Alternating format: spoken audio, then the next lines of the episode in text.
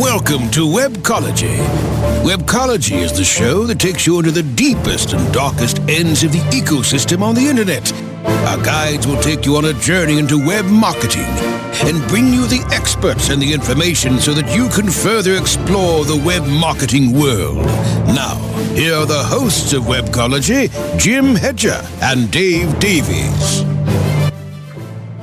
Hey everyone, welcome to Webcology on Webmaster Radio or WMR.FM. It's uh well, it's our first show of 2020. It's the, the 9th of January, 2020, which blows my mind. I got it's gonna be a hard time wrapping my tongue around 2020 for the next Yeah. like uh decade. Uh Jim Hedger from Digital Always Media, Dave Davies from Beanstalk Internet Marketing, and uh Dave, uh, welcome to the new decade, dude. Yeah, it's it's going to be uh, well, you know it's lining up to be a, to be a fun one. Um, you know what? Here's here's a weird sort of like privacy thing, uh, or I guess not privacy, fraud thing that I had never thought of, and it involves 2020, which is is what reminded me of it right now. And I guess I'm glad I don't think of things like this, but at the same time, I'm glad other people do and warn us.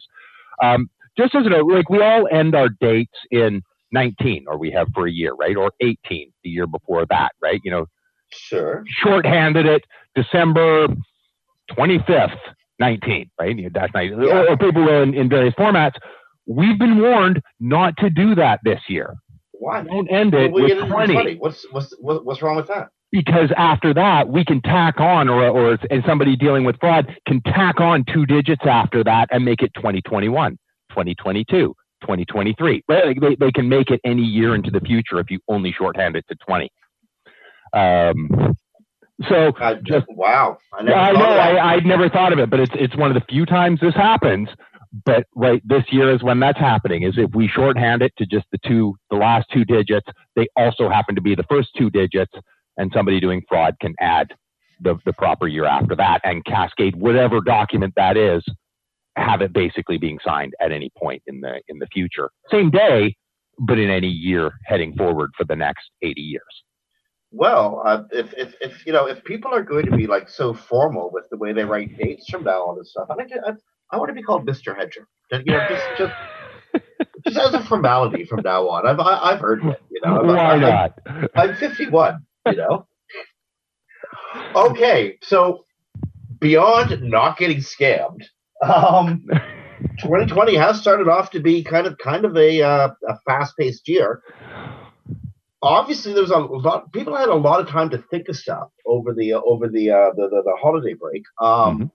Interesting thing I saw. There was a uh, a video that um, Frederick Du uh, Dubut at uh, from Microsoft made, and John Mueller uh, mentioned a uh, the same sort of thing in um, in a hangout he was he was doing um, on intent research uh, versus the the, the, the, the the old concept, the old SEO concept of keyword research.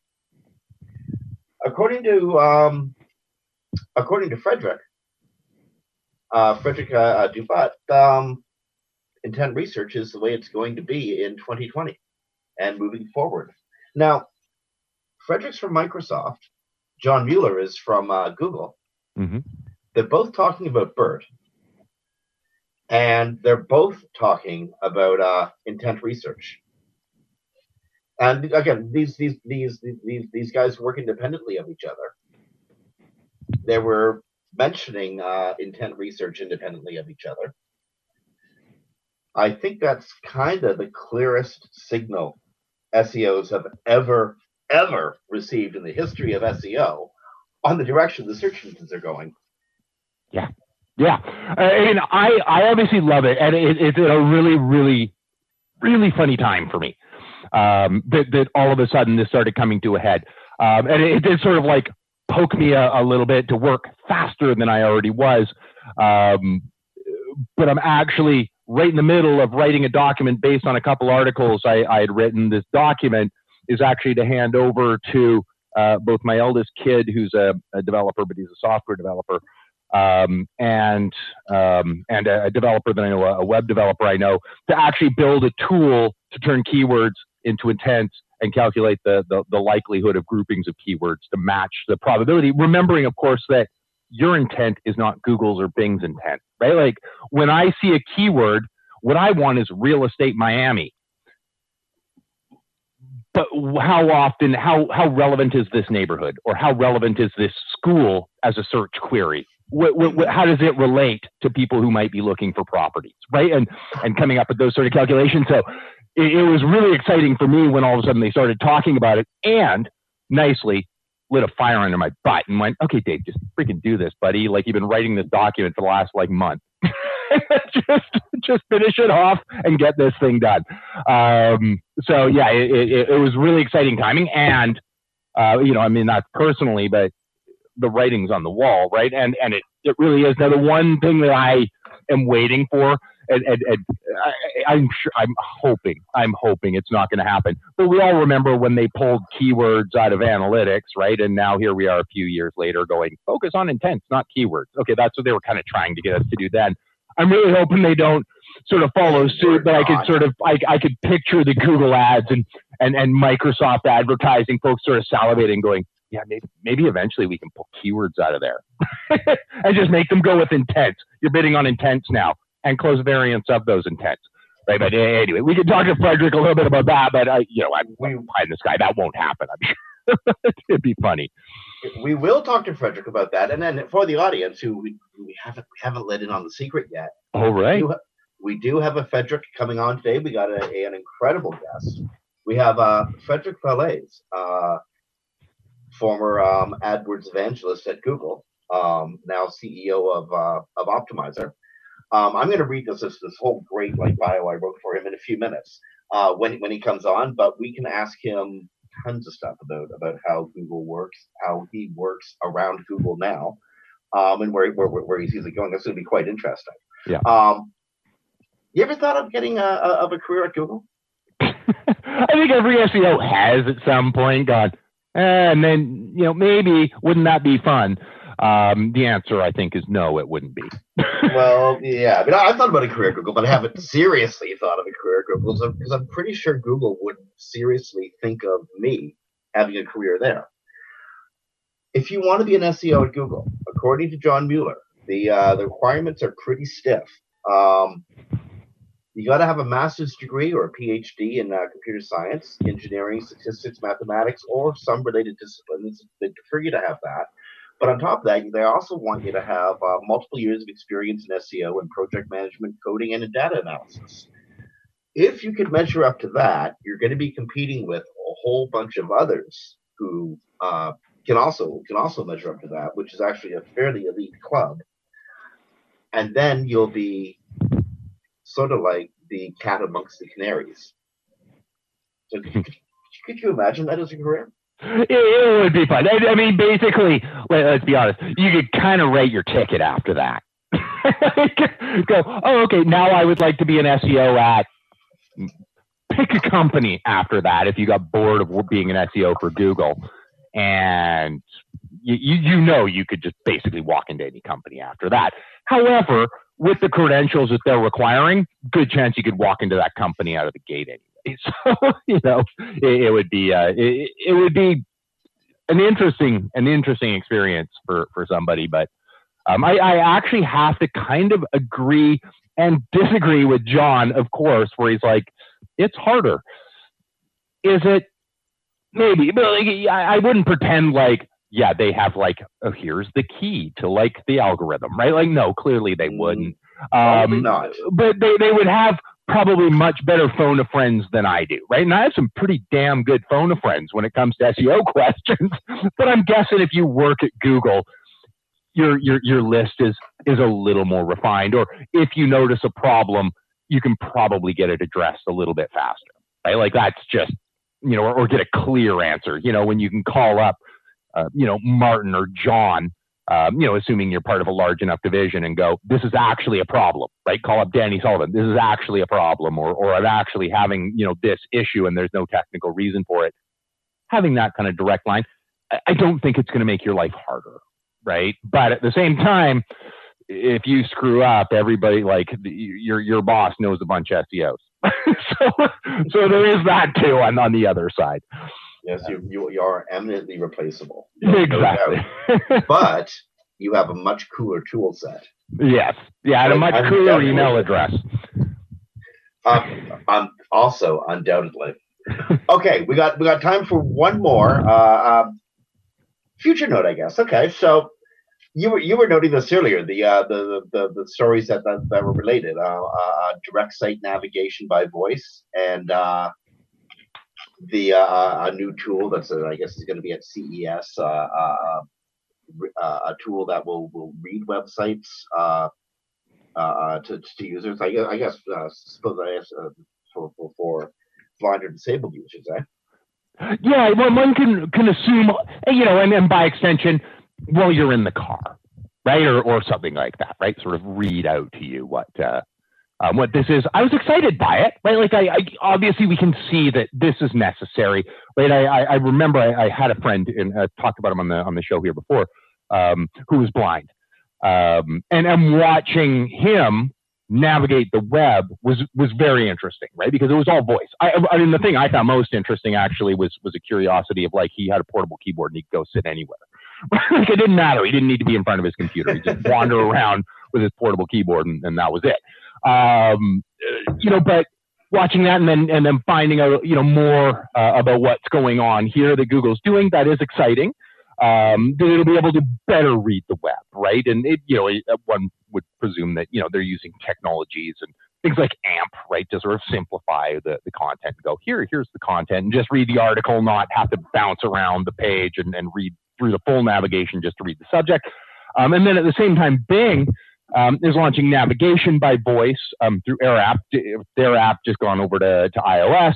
Um, so, I mean, all of this is very, very interesting. The thing that, of course, concerns me is for publishers and going, is it going to be the publisher's ads read out in that story, or is it going to be Google's ads, right, or Bing's ads injected into that story? And that's a big concern that I, I still have yet to sort of watch play out. But pub, most publishers won't have ad units that can be read out mid-roll in a story, but I'm betting you Google will, right? Well, and, and and how's that? Indeed, although uh, although although advertisers will will will, will demand space in, Yes. in, in in that venue, and they'll adapt. Um, maybe we'll learn how to. Maybe we'll learn how to write for radio or something. Eh? well, and, and then, then the question comes in going, will the engines respect that? Will they go, here is my visual ad unit, here is my voice ad unit, and will Google, in this case, um, respect that and go, oh, okay, we're not going to dump in one of our own ads.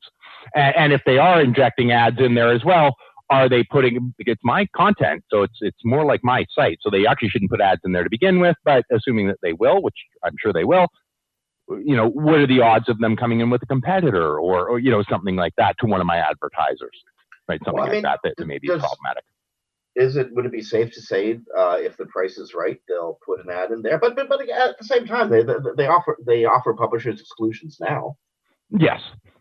Yes, and, and we would hope that that, that that would happen, and maybe it's a case where I have to have you know AdSense on my page, and then they can dump those ads in. Hey, that'd be great.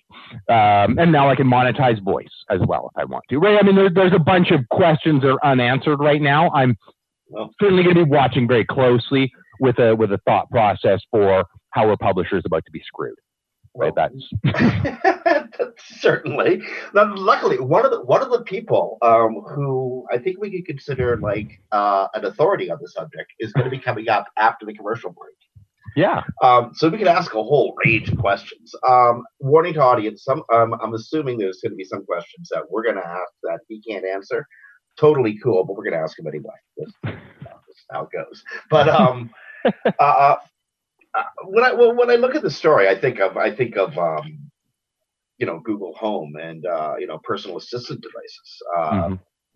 You know, uh, this this is all about helping helping people use those devices more effectively. Mhm. Yeah. Well, and that's and that's it. And I mean, I, I do love it. Right? Like I, I, I love.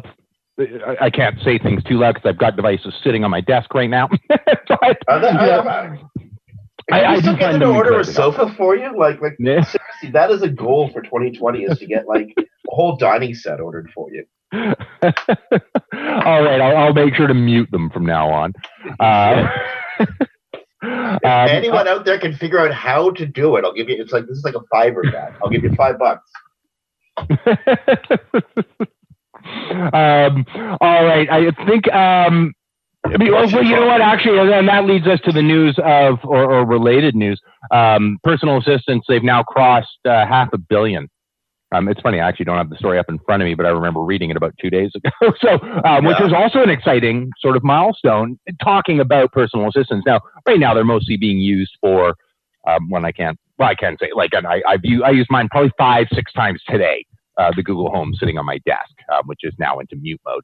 Um, you know, it, it, it, you know, just for, for, for just simple tasks, right? Set an alert. I always set an alert, have it remind me five minutes before the podcast records, right? Things like that that are mm-hmm. just like all those sorts. What's the weather like? Play my Spotify playlist, whatever. Um, you know, but how long until we transition over? And that's that's the exciting part, and I think that's where advertising is going to really, really take off, and we're starting to see it. Um, but uh, but yeah, we we've crossed the half billion um, personal assistant devices um, floating around. This is you know that's that's a pretty pretty major milestone for them. Um, and uh, I, am looking forward to seeing more crossover into various technologies. So I, I, think as long as we're thinking about it as a Google Home or a phone, it, it, it's pretty limited. Um, but it's once we start interacting with things on a much broader scope. You know, we have Nest and stuff like that. Even that I view as a pretty clunky um, sort of version of things. It's it's it's it's you know, and I, I said I sent a picture, I posted a picture on Facebook the other day of while I was walking through a store, and the personal assistant was in the television set. And I, I mean, I, I knew this was coming, and I, I've seen it happen before, but I was like, okay, I'm walking through a Walmart, and there it is. Right, that's actually where I think we cross over into a new, a new yeah. era of things. Is when it's not a fancy thing; it's actually on a cheap TV, a, eh, you know, on on the you know sort of floor of Walmart, and everybody will have one of these things, um, you know, sitting in their living room. Oh, right? that's much, that's the crossover. Much sooner than later. Okay, yeah. we we have we have got to go to break. We are we're, we're actually a couple minutes short for break, but we are coming back with uh, Frederick Vallaeys. Um, claim many claims to fame. Uh, I got this music back. Can't we can't we treat that? But Folks, we got to take a break here on Webcology on webmasterradio.fm. On behalf of Dave Davies from Beanstalk Internet Marketing, this is Jim Hedger from Voice Media. Stick around. We're coming back with uh, Frederick Vallaeys, CEO of Optmyzr, after these messages. Sit tight and don't move. Webcology. We'll be back after this short break.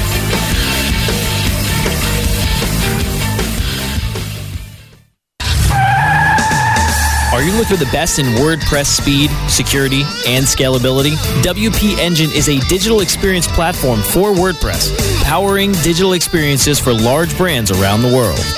With easy to use site management tools and powerful do it your way development features, WP Engine gives you the flexibility to build it your way. Improve your SEO and conversion rates with a faster site on WP Engine.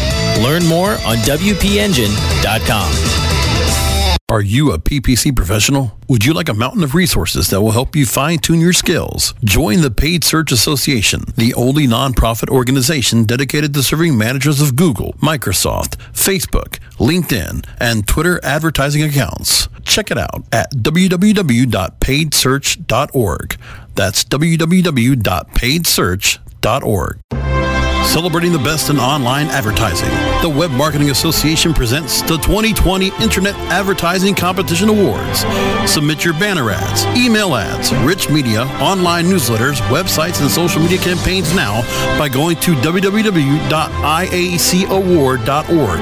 Deadline for entries is January 31st, 2020. All winners will have their entry highlighted on the Internet Advertising Competition website, as well as receive a handsome trophy to display or a personalized certificate of achievement. Be honored among your online advertising peers by submitting your entry into the Web Marketing Association's 2020 Internet Advertising Competition Awards. Go to www.iacaward.org now. Webmasterradio.fm. We're everywhere.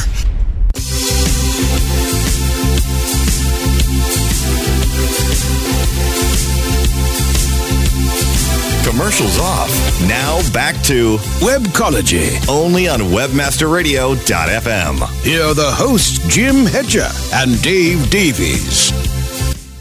We're joined uh, by, uh, by, by, by well, kind of kind of an awe-inspiring guest, uh, Cedric Vallaeys, one of the first 500 employees at Google. Cedric Vallaeys spent 10 years building, developing, and evangelizing AdWords.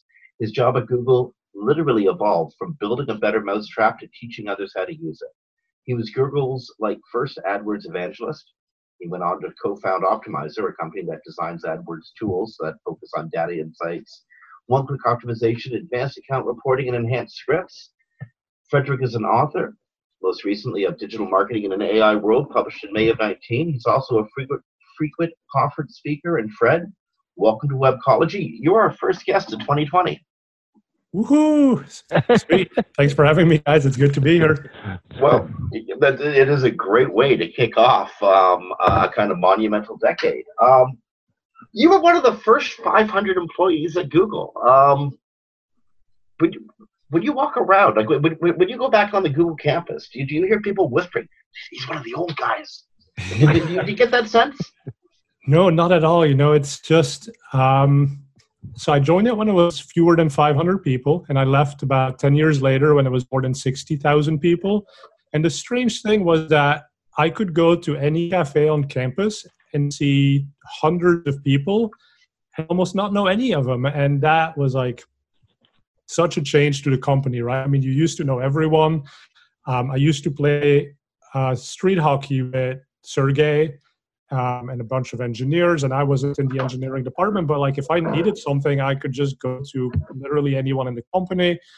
Um, and, and, that was cool because we could build things. And like you said, like we built better mouse straps and things were fun. But then you get to be 60,000 and all of a sudden, like there's these layers of management and like things that don't make sense and you don't know that many people anymore. And so it's like, ah, it's a good time for me to go. Um, and certainly now when I come back to campus, uh, I, I, actually get more of a, uh, oh my God, it's Fred Vallaeys who writes for Search Engine Land. Um, much more so than I know it's Fred Vallaeys who was at Google way back when. Okay, well, well this is a, a, you know a lot of SEL authors listen to this show, and you've just confirmed to them that they're read by Google, by Google employees.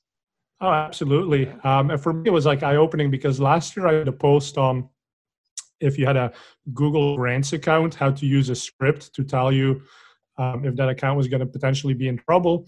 And within about two hours of posting that article on Search Engine Land, the accompanying script, the article was pulled down because Google was actually reading it and was like, "Oh, wait, we don't like some of the things that you say in here. Um, so let's pull that down and let's uh, let's talk about it and maybe fix something in that script." Uh, so that that was certainly the moment when I realized that yeah, we say as authors on Search Engine Land certainly does get read by Google, and they care very deeply about it. Well, when you were working at Google, like that, that's a when as an author, that's a oh my goodness, I can help change the world moment, which is a, a, a, a really gratifying feeling for somebody who, who who wants their information, you know, used used well. But when you were at Google, you must have had that that that, that feeling in the uh, initial development of AdWords, the oh my goodness, we are literally about to change everything. Um, uh, this is a weird, weird question, but do you still feel off from from those moments? Oh yeah, absolutely. I mean, I mean, we didn't know what we were building back then, how big it would become. And we certainly thought that it was important, of course, right? But the scale at which this would be, you know, mattering in people's lives, that's the thing we didn't necessarily think about. right. And I was on the quality score team for quite a long time. Um, and, and, that's when it started dawning on me too that you know, if we make a small change in algorithm for quality score, we really have people emailing us and being like, "Oh, because of that change, like I can't send my kid to college anymore." I was like, "Whoa!" Yeah. Like, wait a second, what are we doing here? Right? And in many of those cases, like, that was someone who was kind of gaming the system and banking that they were going to send their kid to college on the backs of that. But, but I still feel bad for the kid who couldn't go to college anymore. Um, yeah, so I mean, it was all inspiring. And then one of the teams I was on was the AdWords editor team.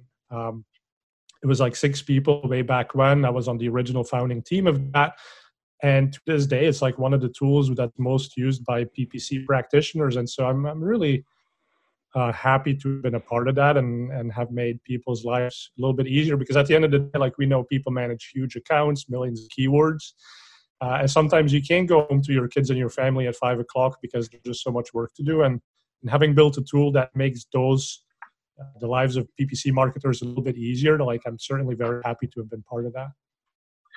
Now, um, looking from the from where the tool was, uh, where AdWords was, uh, I, and I want to get to, opt- to uh, Optmyzr in, in, a few moments, but looking how AdWords has evolved over the years, um, are you happy with the direction Google's taking it? You're, you're, you're no longer at Google, but do, do you feel good about where AdWords is going? I mean, and that's a mixed bag, right? So I think so, so, so, uh, obviously, I think the big elephant, uh, the elephant in the room here is the fact that advertisers progressively seem to be losing more control over the system because automation is coming in and artificial intelligence is making some of the decisions that we used to. Um, and it's, it's kind of weird because when you talk to Google Ads advertisers, AdWords advertisers, they're very pissed about this. Um, but when you talk to Facebook advertisers about the same thing, well, they're not quite as pissed because they never had all these manual controls because Facebook or hmm. these newer ad platforms, they grew up in a world where machine learning was at a different level. It was much more advanced. And so some of the decisions have always been made by the machines. And especially when it comes to things like audience targeting, which is very powerful, but it's very difficult to do for a human, right? We could do it, but we'd spend countless hours. Um, and the machine can just do it much faster, much more efficiently. So it makes sense for the machine to do it. And so I think part of the reason that we have this ambivalent feeling is that we, we all understand things are moving in the direction they logically have to. But because Google Ads was started such a long time ago and everything was manual and we could decide everything for ourselves, that's where the frustration comes from that we're losing some of that that, we're, that we were used to having do you think we spend so much time? Uh, uh we see this in every argument, right? Right? Uh, Facebook, uh, any discussion that involves politics or, or science or anything, I will invariably see somebody go, "Yeah, well, this is a case either side. This is a case where that you know didn't work. This is a case. This is a study disproving, you know, or, or, or poking a hole in this. Do, do you think we're doing that?" On, on the on the paid search side, right in our in our reaction, and I'm I'm among them that, that goes, I hate this level of automation. I think your close variants suck. Right? Like, I mean, these these are things that I've, you know, announced and been quite annoyed by many times. But is it a case where, as a whole, it's working out very well for the vast majority? But I'm coming in going, well, this didn't work. This isn't a close variant that works well, right? Like, how could you come up with this as a close variant? It doesn't work. But without really taking into account that they made a you know 5000 really good decisions for me and i found a handful of problems yeah exactly and so you and most of the people listening to this show we are ppc or seo professionals this is what we do for a living so we we yearn for that level of control and if we can eke out just a couple percentage points of benefit then that's what puts us ahead of the pack and that's why we get paid by our customers or by the company that we work for to be the digital marketing expert, right? But that's us. But then there's this whole category of people, and there's many more of them than there are of us, but they they don't know PPC and SEO quite as well. And so they need all the help they can get. And that's really, I think, where Google is going with this automation. It's fundamentally saying, listen, we built a very powerful system, but with that power comes a lot of complexity.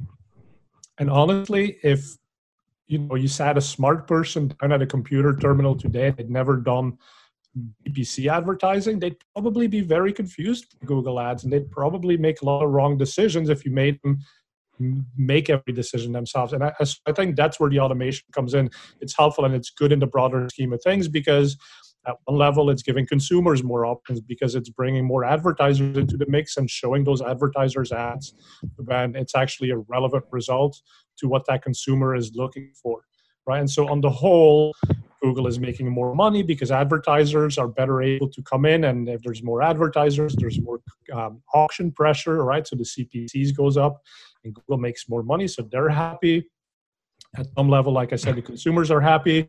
Most advertisers are happy, and then there's us, right? The uh, couple percent here who uh, who wish we could go back to the old days where the dumb advertisers couldn't compete against us because they just didn't have these tools you know what? You bring up a really interesting point there where part of the reason why we don't like this automation is that it is taking away some control on our end. But at the same time, it's in doing that, it's it's giving a lot of capabilities to people who might just be entering in or, or might not have, you know, might just be a business. I mean, not just, you know, quote unquote, just a business owner, like not in a bad way, but they're a business owner doing their own thing. They're not a PPC specialist and they're, they're, you know, they now have access to more tools than, than they did relative to what we had.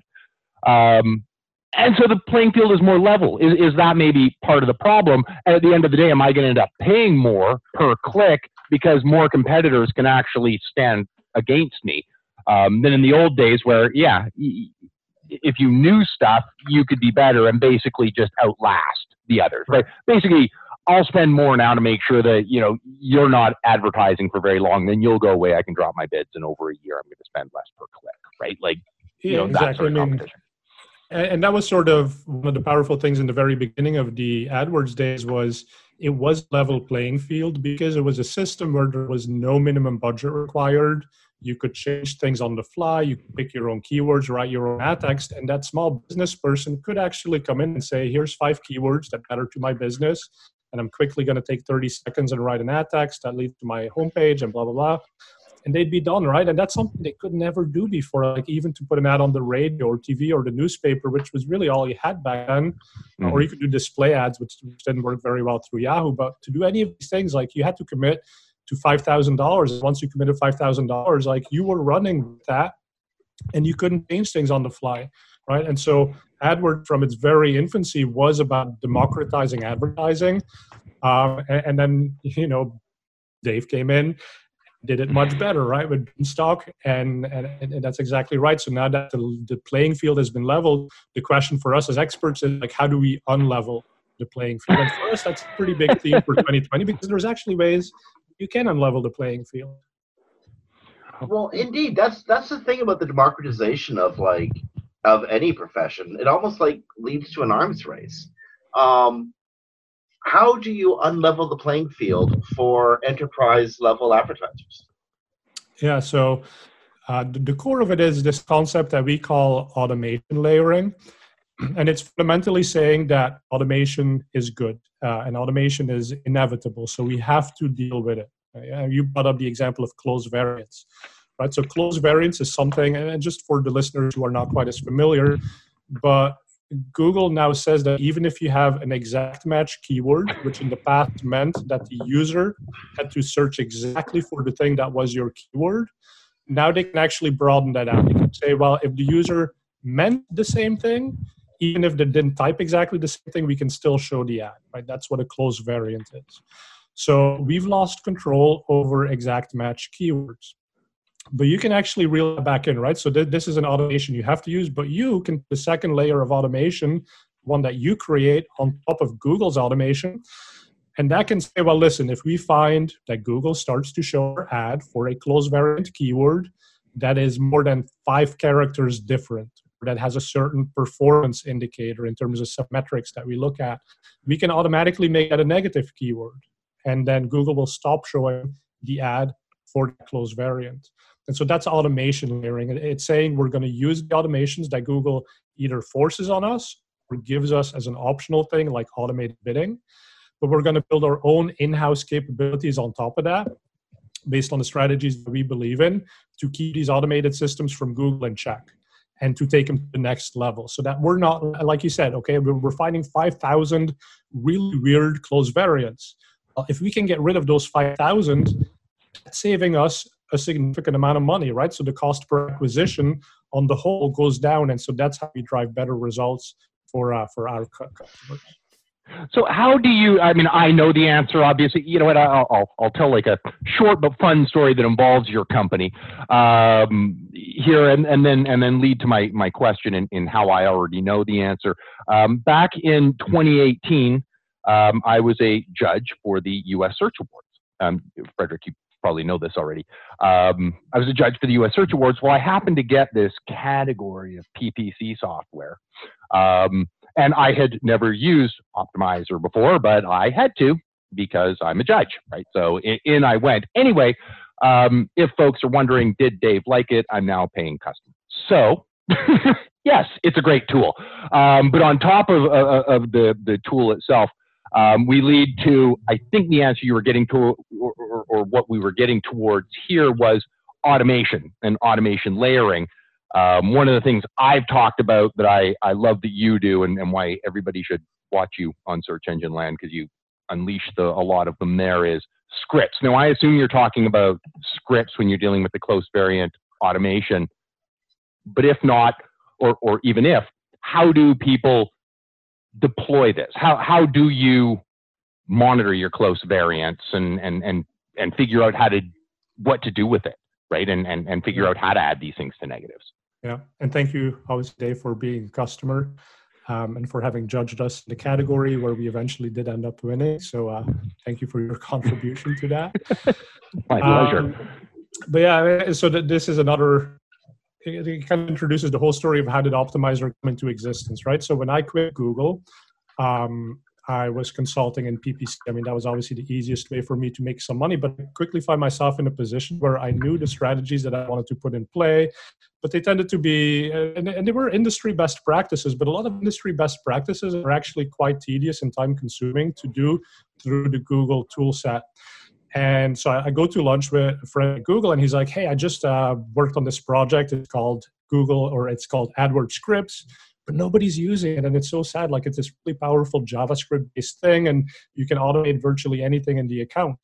And so I go home after that lunch, and, I have a little bit of a program background, so I had a leg up. But I, I go home, and literally that afternoon, I automated this complicated manual optimization that I had been doing. And I wrote a script, and I was like, okay, well, I, wrote, I spent five hours writing the script, but now I can click a button and I can do this for any of the customers that I work with. And I, I just got back so much time to grow my business, to work with more customers. And then I started thinking, how can I turn this into something that everybody can benefit from?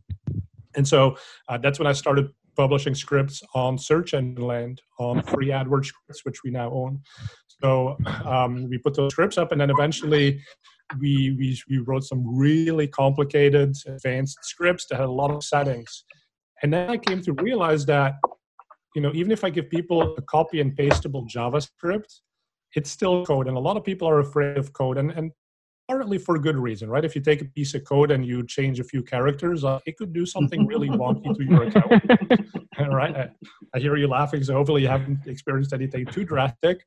Um, but that's why people are afraid. So we said, let's take a look at how we build this into a tool set. And that's where Optmyzr came from. So Optmyzr makes it really easy to install scripts without touching code, but it also puts graphical user interfaces, WYSIWYG type interfaces. Um, sorry, that's more like web design, right? But, but, but so a nice interface, it's a hosted tool, it runs through the API from Google. Um, and so when you look at close variant specifically, yes, you can pick uh, a free script that's on Search Engine Land, or you can go into Optmyzr and we have what we call the rule engine, which is a much easier to use automatable system uh, that can achieve the same thing. And so you can layer your own automation on top of Google using that. Friends, you're listening to Webcology on webmasterradio.fm. It's the 9th of January 2020, like mind blown 2020. This is Jim Hedger from Digital Media, Dave Davies from Beanstalk Internet Marketing. We're back with Webcology after these messages.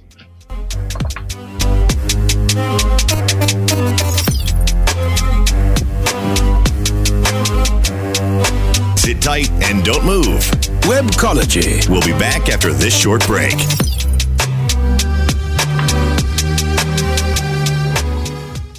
It passes before it's noticed. A slight rising of the eyebrows, a widening of the eyes. It may be accompanied by an almost imperceptible inhalation. The heart adds a beat like a quiet exclamation point on the experience. Within a tenth of a second, the reaction has passed, but not without leaving its mark. Someone found what they're looking for. Does your website deliver impulses to act? It can. Intended Consequences is the podcast for digital marketers who see their job as changing hearts and minds. If you're frustrated, bored, or in a rut, it's time to spread your wings with me, Brian Massey, and my guests. Find out how successful, curious, creative, and data driven marketers are making a difference on purpose. Visit intendedpodcast.com or find us where you get your podcasts. Intended Consequences Marketing on Purpose. Do you look at the task of ranking your site at the top of the search engines like you would climbing the top of Mount Everest? It doesn't have to be. TopSEOs.com knows how hard that climb can be, and they can make top ranking a reality. Top SEOs sends you to only the right search vendors and agencies that they know will work for you. Since 2002, TopSEOs.com has reviewed and researched the best search engine marketing agencies and solutions providers. Don't risk the cost of falling off the proverbial peak of search rankings. Let Top SEOs give you peace of mind. TopSEOs.com, the independent authority on search vendors. Webmasterradio.fm, the addiction that's good for you.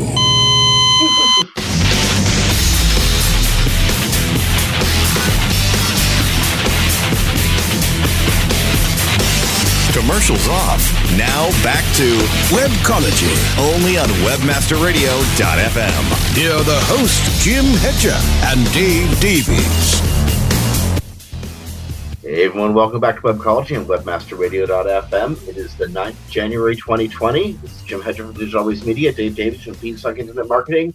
We're joined by Fred. We're joined uh, by Fred Vallaeys, CEO of Optmyzr, and uh, Fred, Dave, you were just. I mean, you guys were just getting into talking about how the tool works and how the tool um, saves saves uh, uh, PPC saves huge time and and and and expense in PPC. And I had to jump in with the break. I am so sorry, guys. Thanks, Jim. Yeah, well, Yeah, we, you we know, understand business, it. Business and such. for Eh? Yeah. um, you know what? I, I just like to continue with with just sort of a, a general, um, you know, sort of thought. We were we were discussing earlier um, automation, right? And and Google moving to automation. You know, whatever, smart display ads, whatever it, it, it may be. Since it is sort of leveling the playing field, I'm I try to think of it, and I I, I do genu- truly and, and genuinely believe this that it's actually a opportunity for those of us well, actually, I'm not creative at all, but I have creative people, you know, here who, who can actually create great ads. And it's almost, I try and view it as an opportunity for the brilliance to move to creative, right? If, if, if Google's optimizing and if we've got, you know, tools like Optmyzr that can sort of handle, handle some of the other stuff. And, you know, yeah, you need like a, a, Dave to like come up with general bid strategies. But after that, tools and automation can handle a lot of what I would do and, and I need you know people who are creative to create good things. Is that is this really sort of what we're what we're seeing, or, or what you would see because you obviously look at a, at a much larger variety of things where it's sort of moving some power to creative, where the battleground for supremacy in paid search will actually lean more on the creative and the people with the best ads and best landing pages wins as opposed to the people that might be able to as you were talking about earlier, game specific things in regards to keyword selection or, or bid adjustments. Yeah, I mean, I think to some degree, but then you also have the deconstruction of the creative um, responsive search ads where you can now just give Google a bunch of different headline variations and different description variations, and then they put it together. So yeah, you got to be creative at some level, but um, not to the degree where you come up with the perfect message. And kind of the point too is that the perfect message for one segment of the audience is different for uh, a different segment. And so it's the machine learning that helps figure that out, right? So you just have to be basically offering the best promotions, maybe a couple of catchy phrases, uh, certainly describe the value proposition of your business. Uh, but but yeah, like, uh, it, it's funny because it, Google AdWords, the word component of this whole thing, like keywords, those were important, but the most overlooked part of it, I think, was always the ad text because that was the last thing people would advertisers would put in, and they'd just be like, "Yeah, it's easy, thirty seconds, write some ad, and hopefully we'll get something out of it." But now you actually have to spend much more time on that. Okay, so if, if somebody approached you and they they were they were new to digital marketing, they they were wanting to get in. Um, what would what would you have them research? How where should uh, young practitioners be looking uh, for for their career like five years from now? Yeah, I mean, so to learn about industry, certainly a huge fan of search engine land. Um, that would be the first place to to go and look. And then I think maybe sort of embedded in your question is like, are we even is someone who goes into PPC now? Do they have a five year path, or is this? Well, indeed, yeah. That, that's kind of what I was getting at. exactly. Uh, what what what will the career look like five years from now? I I mean, so and this is kind of the book that I wrote, right? So digital marketing in an AI world, I equate human role in this machine learning world to that of a doctor, an airline pilot, and a teacher, right? And so the doctor, this is about communicating with your patient, sort of understanding the symptoms, and then kind of knowing what kind of remedies might be available. That's the same in Google Ads. So if you think today about, hey, I'm just going to put stuff on automated bidding, well, great, but which of the 11 automated bidding types that Google has are you going to use? Which one is the best for this client? And by the way, let's actually back up one step. So you do e-commerce. So do you really want to have a specific return on ad spend, a target ROAS? Or is the underlying need that you're describing to me actually that you care about profits and profit maximization? Oh, yeah, probably you care about profits. So T ROAS is kind of a stepping stone to profitability, but now you have to think about how you structure stuff, right? So you're the doctor you have to figure out what is really ailing the patient what is that advertiser trying to achieve and what are the tools to put in place for that and by the way if you're going to do automated bidding could work great but if you set up your attribution model the incorrect way it's just like prescribing a patient two drugs that have a horrible interaction with each other right you use last click attribution with automated bidding you're basically shooting yourself in the foot because you're devaluing the complete upper funnel um, of your traffic. So that's the doctor role. And then there's the pilot role, right? So now you get the automations running, and then like you were talking about, you have closed variants. Uh, you have no choice about closed variants. You have to have these, but that doesn't mean you can't monitor it. And that's what a pilot does. Like, did you know that the average pilot flies a plane about 11 minutes per flight? That's it. Um, so why do you have a pilot in the plane? Well, the pilot is there to make sure that the data coming into the automated systems is correct, does it does look um, like it's valid. And because if it's not valid, then the automation is going to make some weird decisions. And if things go off track, say that your landing page is broken for a couple of hours, well, guess what? Your conversion rate is going to tank. So is your automated bidding system not going to think that your conversion rate sucks? Or should you just tell it, hey, ignore that data because it was actually broken, like it's no reflection of the landing page itself? That's what the pilot does. And then the final role, I think that young PPC professionals could look at is teaching. Right? How, how do you teach the machine to be better? So the machine uses a lot of the data that Google has, but fundamentally how you unlevel the playing field is by teaching the machine about your business. How is your business different from everyone else? Um, kind of a crazy example, but like lunar cycle, does that matter for your business? Well, we actually looked at that. When I was on the quality score team, we looked at does the lunar cycle impact click-through rates? And we found that on an overall basis, there was no impact, right? So we didn't decide to use it for quality score. Now, if you run a maternity ward or you psychic uh, readings, tarot cards, for example, well, guess what? For these two types of businesses, the lunar cycle actually does matter. And you should be able to inform Google about this so that they're using their systems to figure out okay what's the right bit what's the right query to show your ad for uh, depending on what your business is based on all these generic factors that kind of apply across the board again level playing field well, how do you bring in the things that you know actually matter to your business that put you a step up um, and that's teacher role See, that's a, a, really, really interesting point. And yes, if I sell ice cream, then obviously temperature matters, right? If I, you know, or, or, or air conditioner. So I, I think that's a, a really um, important thing for people to remember that might be overlooked a lot because it's not built into Google's tools, but it, it can be. Um, and I think that's a good reminder is think about what can, what external vari- uh, you know, sort of variables can impact your sales um, and can impact your business and, and try and think about ways to to pull that data in and, and use it you know whether it's a script that just checks and you know as soon as it crosses 20 degrees you know spike my ads or, or whatever um, you know I, I think that's a that's a really really good reminder for folks yeah um, what do you think is is sort of coming up? I mean, we we sort of cover paid, paid search, you know, on, on a weekly basis, and, and pretty much every week something is happening. Um, but if you were to look sort of when we're closing in, you know, in 300 and whatever, 55 days from now, we're writing our, okay, this was 2020 articles, right? You, you know, there'll be about 8,000 of them. Um, what do you think we're going to be talking about most? What's what's sort of coming up in this year that are going to be the highlights that we that we sort of lock in on uh, when we're looking back? You know, that's sort of a a fairly hard question to answer. I mean, so as far as my predictions for what 2020 is going to be all about, it really is an extension of 2019. It's that ongoing push towards more and more automated tools, mm-hmm. uh, as well as structured data. And uh, you guys were talking about it before, right? So if you have voice assistants and you want to show ads on a voice assistant, um, that's complicated, right? Because now you have to figure out a new ad format. If Google's going to be reading web pages automatically using some neural networks, and then we're going to be embedding ads in that, like how do you target those ads?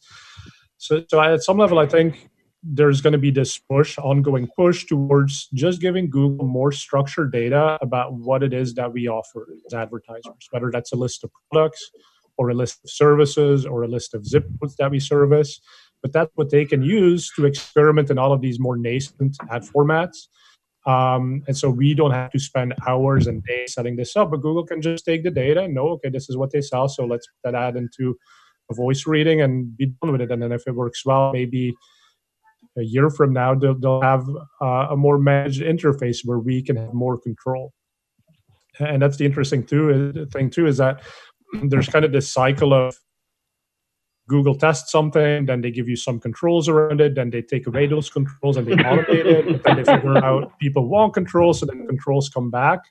Um, I think automated bidding is actually a really good example. So, and this is what I think is going to happen is as smart bidding becomes more prevalent and as it's becoming better and better, more advertisers go into that system and they start letting Google automate bids for them but they become a bit complacent. And then it takes a year or 18 months for them to realize that they're not happy with a level playing field. And then they ask, okay, how do I make this better? And then they start looking at stuff like seasonality bid adjustments, or they start looking, like you said, at how do we bring the weather and the current temperature into the mix of things? How do we use that to do like bid boosting? Right. And, and then the other thing that people misunderstand is when we say automated bidding, that doesn't mean set it and forget it by bidding. It just means that Google is handling the translation of a cost per acquisition target into a CPC bid based on expected conversion rates.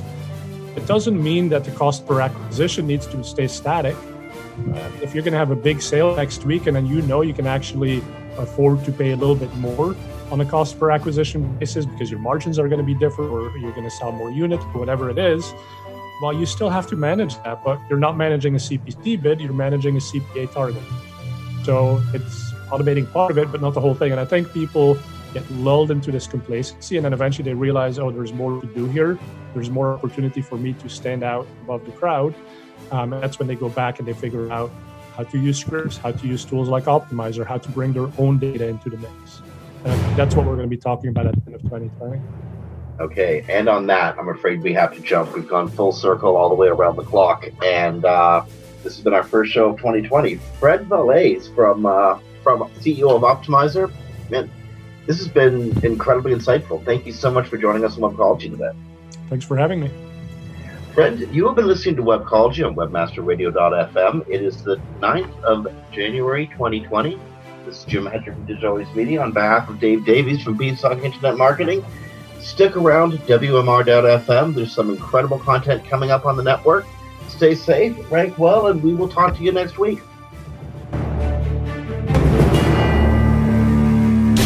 The opinions expressed on this program are those of the guests and hosts and do not necessarily reflect those of webmasterradio.fm's management or sponsors. Any rebroadcast or redistribution without authorized consent of webmasterradio.fm is prohibited.